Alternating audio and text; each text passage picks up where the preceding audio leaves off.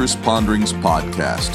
We are glad to have you with us for this episode where we pause, ponder, and then project.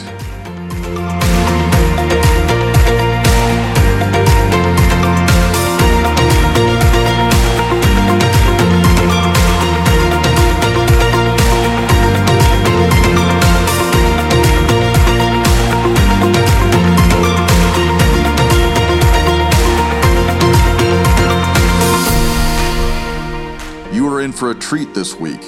The First Lady of the Poitras household will be sharing some stories with us about God's miraculous provision for His people. We invite you to get comfortable and enjoy this uplifting episode. So we turn it over to this week's host, Linda Poitras. Hello, this is Sister Linda Poitras, and I am coming to you with the Poitras Ponderings podcast where we pause, ponder, and project. For the Poitras has had a very long and profitable day, so he has given me the assignment of talking to you. And that will be my sincere pleasure and privilege. Tonight and today, we are talking about miracles in missions. And obviously, there is no way to recount all of the miracles that took place in our lives in the 28 years that we served in Africa. So, we're going to talk about some very personal ones. I'm going to mention a few that were very um, personal and close to our hearts.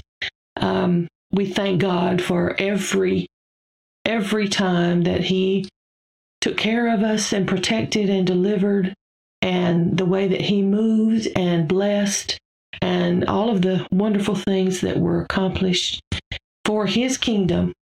But these few stories that I'm going to tell you are very, very personal.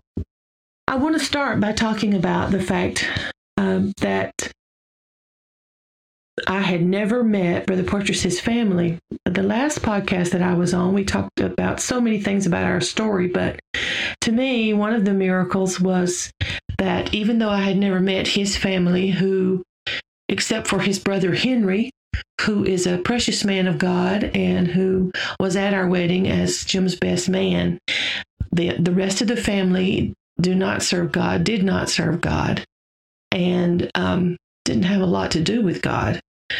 But through the years and through our time as a family member, and through my time as trying to get acquainted with them and to try and help them to feel a part of our new family that we were developing all overseas in Africa, that I had to do something. So, as our relationship had developed through writing, I wrote his parents. I wrote his mom. I wrote his grandmother. Um, I sent pictures. I sent uh, everything we could possibly share with them that would be something that they would be interested in. And the Lord gave us favor. He especially gave me favor with his mother, which had been one of my major intentions. Um, Jim's stepfather was a very quiet man, but his mom was a very dominant figure in their family. And so I wanted to get acquainted with her and to share in our life with her. So I did everything I could to keep in contact, was wrote them so much. And the first time we visited in May of 1986 on deputation in Canada, I was blessed to meet his whole family and to meet his mom and his grandmom and his grandpa. And it was a it was a wonderful time but it was so amazing to me. I was totally flabbergasted. His mom who didn't go to church who was not really interested in church she would come and hear her boys speak once in a while and she would come and hear us some when we were on deputation and when she came to church she would always wear a dress she would always put her hair up she would always try to emulate what she had seen in those pictures that I sent.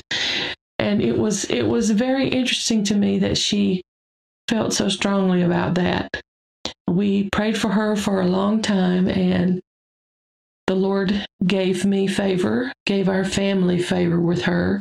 but she never felt the need to follow God. I just know that the Lord will do right by her and He will bless the efforts that we made, and we thank Him for that. So that was something that I wanted to mention because never meeting her before was, was quite the deal.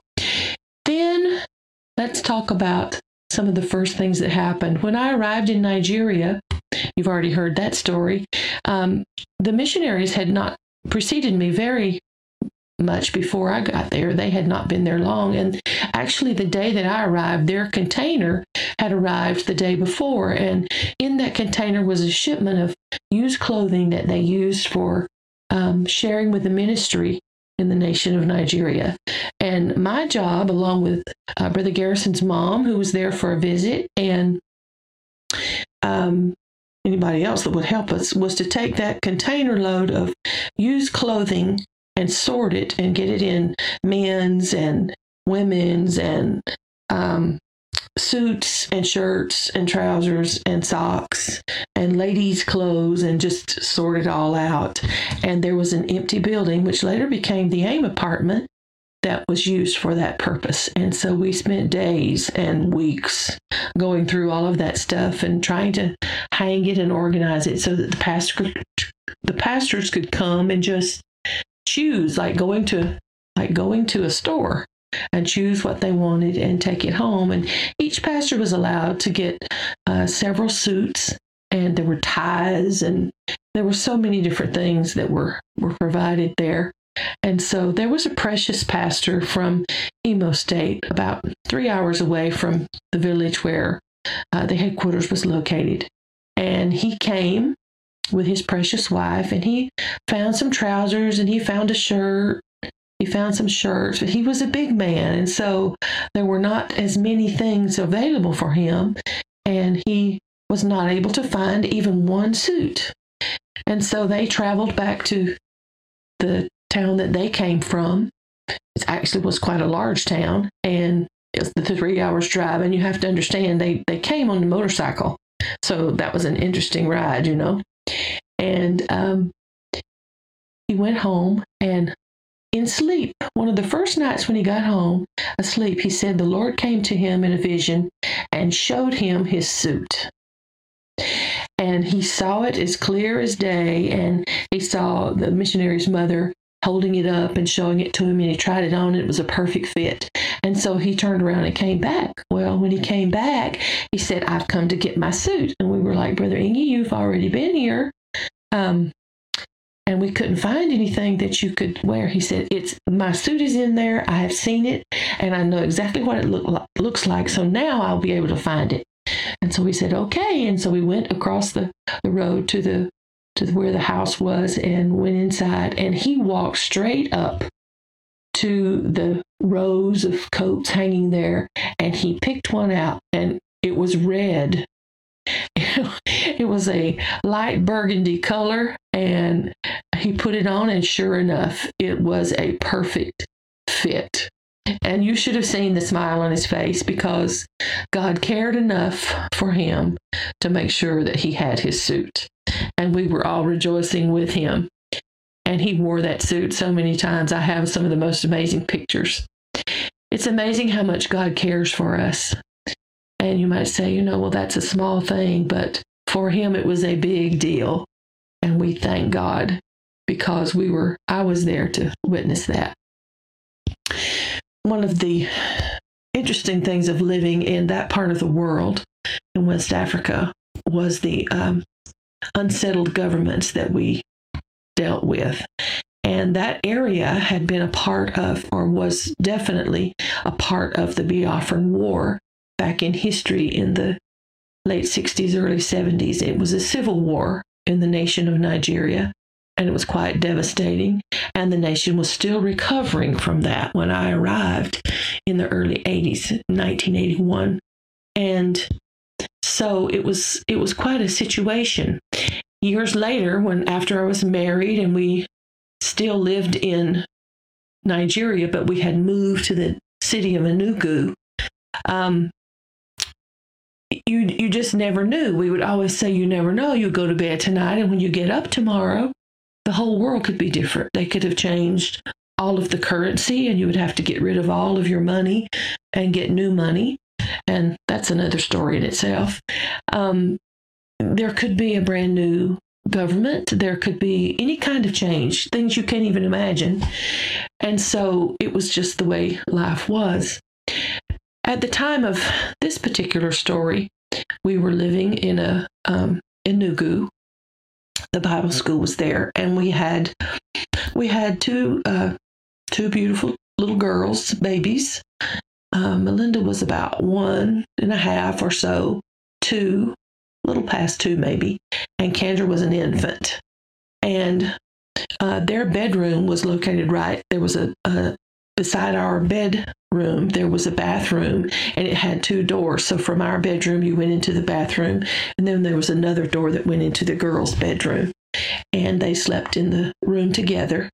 And i can remember one night after we had put them to bed and had gone to sleep i was sound asleep and the lord woke me up. Um, it seemed as though something had entered the room. I didn't see anything, but I felt it so strong.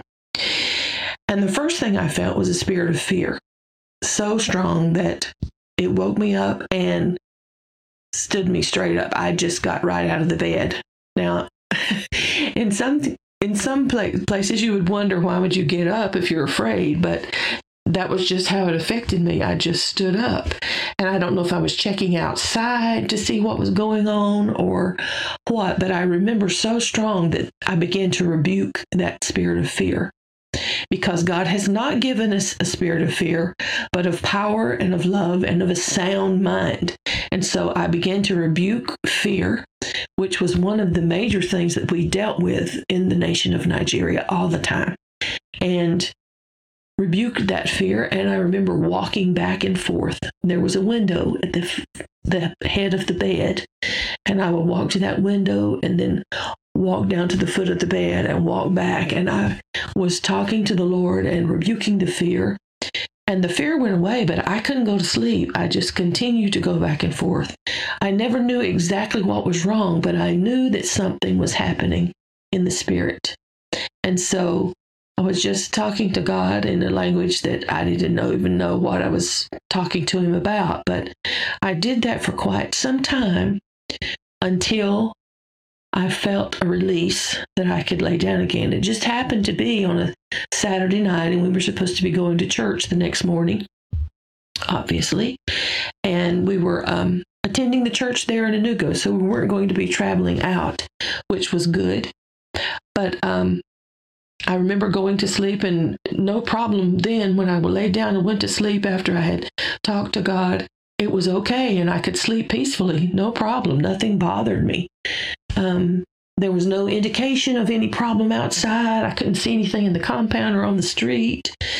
There was just, you know, no nothing going on that you could see. But in the morning, um, we had a phone call that we could a phone in our house that you could call each other. That was about all you could call, but you could call each other. And Brother Garrison called us and he said, Don't go out of the house today because last night there was a very serious coup in the country and we have a new leadership in our country.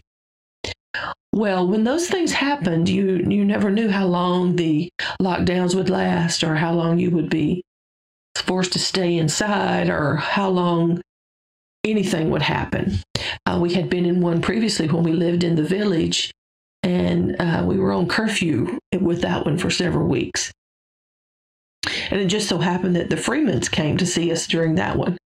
But this one um, in Enugu was was very um, interesting, and it was fearful because of the uncertainty of what was going on. You know, when the government is replaced like that, you just don't know what's going to happen. So we were there for, I don't even remember how many days. I don't remember anything else about the coup. I just remember that God woke me up. I prayed. God gave me peace and I could go to sleep. And even when they told us that the coup was there, I was okay. I was there with my husband and two small children, but it was okay. And God was good to us. He protected us. He kept us. He kept the people. There was no major upheaval. And we give God the glory because He does protect His people who are in different parts of the world and who face these kind of situations all the time. The um, one of the major things that happened to us during the time that we lived in the village, um, we had a, a lovely Bible school there. the The village chief had given our church a very large area of land between 55 and 60 acres of land. But the only problem was that land was right in the front of where the village stream was. People went to that stream for water. There was no running water in most of the homes uh, if you had a well sometimes there was a community well but most everybody went to that stream so they would come in our front gate and go in the compound and 60 acres is quite a bit of space, quite a bit of land. The Bible school was there, the dormitory, there was a mission house on that property, and there was a very large farm. And then there was the stream, and everybody went to the stream. Well, at some point, the chief and the people in the village decided they wanted their land back. And so they began some uh, protest and some very subtle attacks that the students would be working in the fields and the villagers would come and harass them. And there were different things that were said and done trying to intimidate us to leave. Well, this was before either one of our girls were born, and we still spent most of our days at the Bible school. And I can remember one day after being there all day long, I left the school and went to our home, we were staying in the mission house close to the headquarters church. And I went to get supper prepared. And the um, the the villagers had been very restless, and we were concerned, but you know nothing had happened, so we were just doing business as usual. And we had supper, and Brother Poitras was concerned, so he took the car, the AIM vehicle, and went back to the Bible school, and he had some Aimers in the car with him. And they were visiting with the students and just checking on everybody. And while they were there, the village came and attacked. My brother Poitras said he remembered he was in the boys' dormitory and they put him in the corner and kind of surrounded him while the villagers were shouting and screaming and going around breaking all of the windows in the entire dormitory. Uh, they they uh, tore up the generator so there was no lights. Um, it was very dark, but they could hear them. They could hear them talking, and the the students kept saying, "Just stay, right, don't move, just don't move." And of course, everybody was praying. But uh, this attack went on for some time. Brother Poitras said, "I remember standing in that corner." And he said, all I could hear in my head was was a message that Sister Evangeline Rodenbush had preached that we had a copy of that we had listened to quite a bit. And she was um, preaching about, I don't even know all of the things she preached about, um, but um, she was talking about stand still and see the salvation of the Lord. And he said that verse just kept going over and over, over, over and over in my head. Stand still and see the salvation of the Lord. And the students are there and everybody's praying and, and of course there's all kinds of stuff going on outside and even inside because the villagers were just all over the place and he said um, i just kept standing there as long as i could hear that voice going stand still and see the salvation of the lord. I didn't move. And then he said eventually that voice stopped. And when the voice stopped i jumped out the window i jumped out the window because they had torn up all of the the the louvers on the on the window and the the screens and everything was just you know so the window was open. So he said i jumped out the window and ran to the aim car that was parked right nearby. And he said when i did there were people all around me. The aimers came and there were even students. He said i got in the car. I didn't even wait. The doors some of the doors were open and it took off across the the soccer field to where the gate was. He didn't even go down the road. He just left, just took the shortest route he could possibly get, and away they went. He said, I knew I had to get help. And he went out the gate of the compound and he came by the house and only slowed down long enough for the aimer to jump out and come and tell me what was going on to continue down the road to go get the police. Because you couldn't call the police. If you wanted help, you had to go and get them from the police station. So that's what they were doing. I remember being in the office working, and there was a young man from the school, one of the staff, a Nigerian, who came to the door and he had obviously been in a fight. His eye was swollen, his lip was bleeding, his clothes were half torn off of him. And he said, First of all, Sister Poitras, thank you for coming here and sharing the gospel with us. And I was just horrified at the way he looked. And I started asking him, Brother Israel, what's wrong? What happened? What's going on?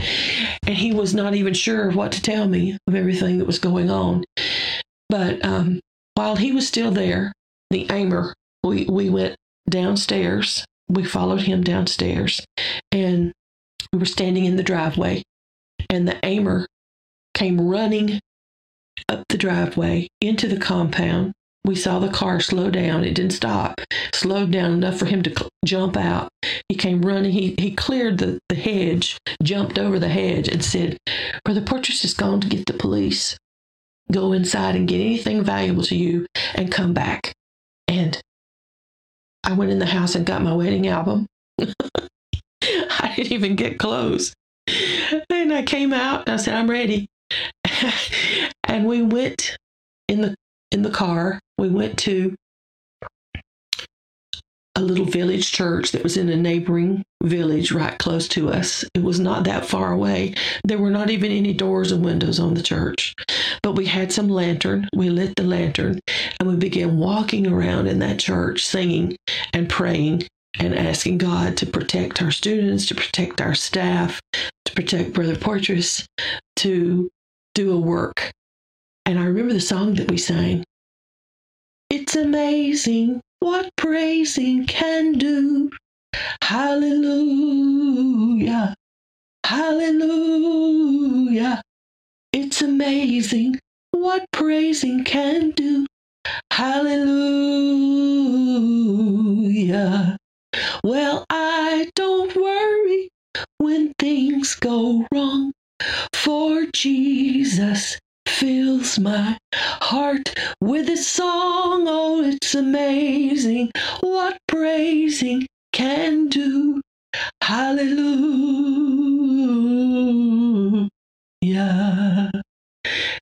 And over and over again, we sang that and we prayed. I don't even know how long we were there, but it was hours. And when Brother Poitras was finally able to come and tell us what was going on and what had happened and and where everybody was as much as he knew, our students had run into the bush. Some of them we didn't even know where they were.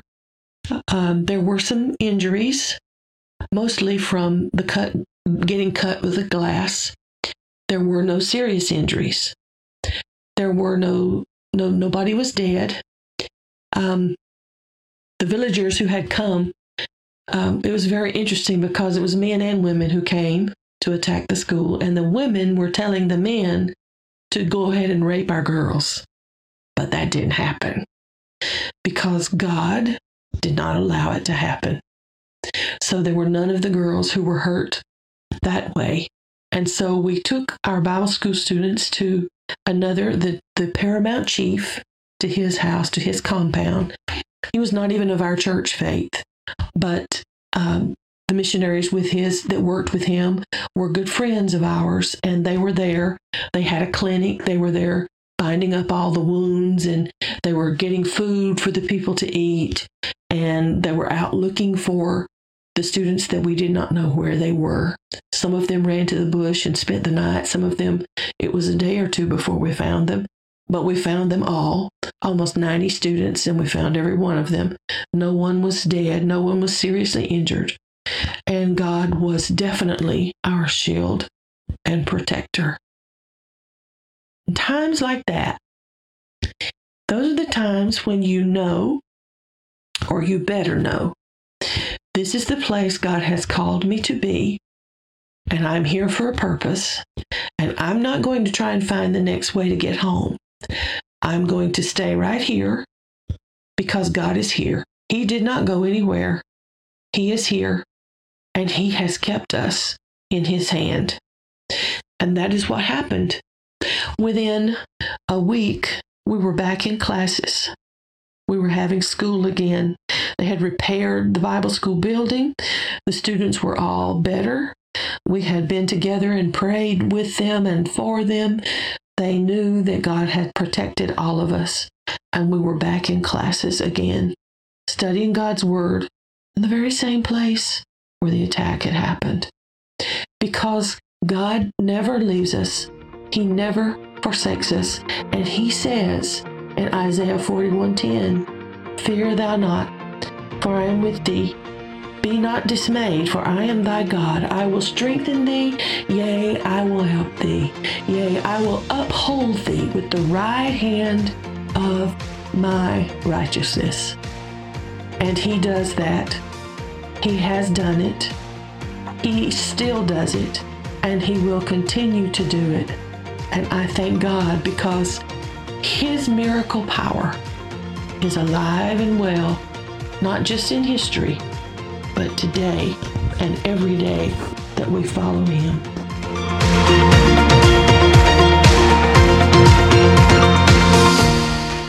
Well, that's all for this episode. We hope to have you back again next week. May your week be blessed.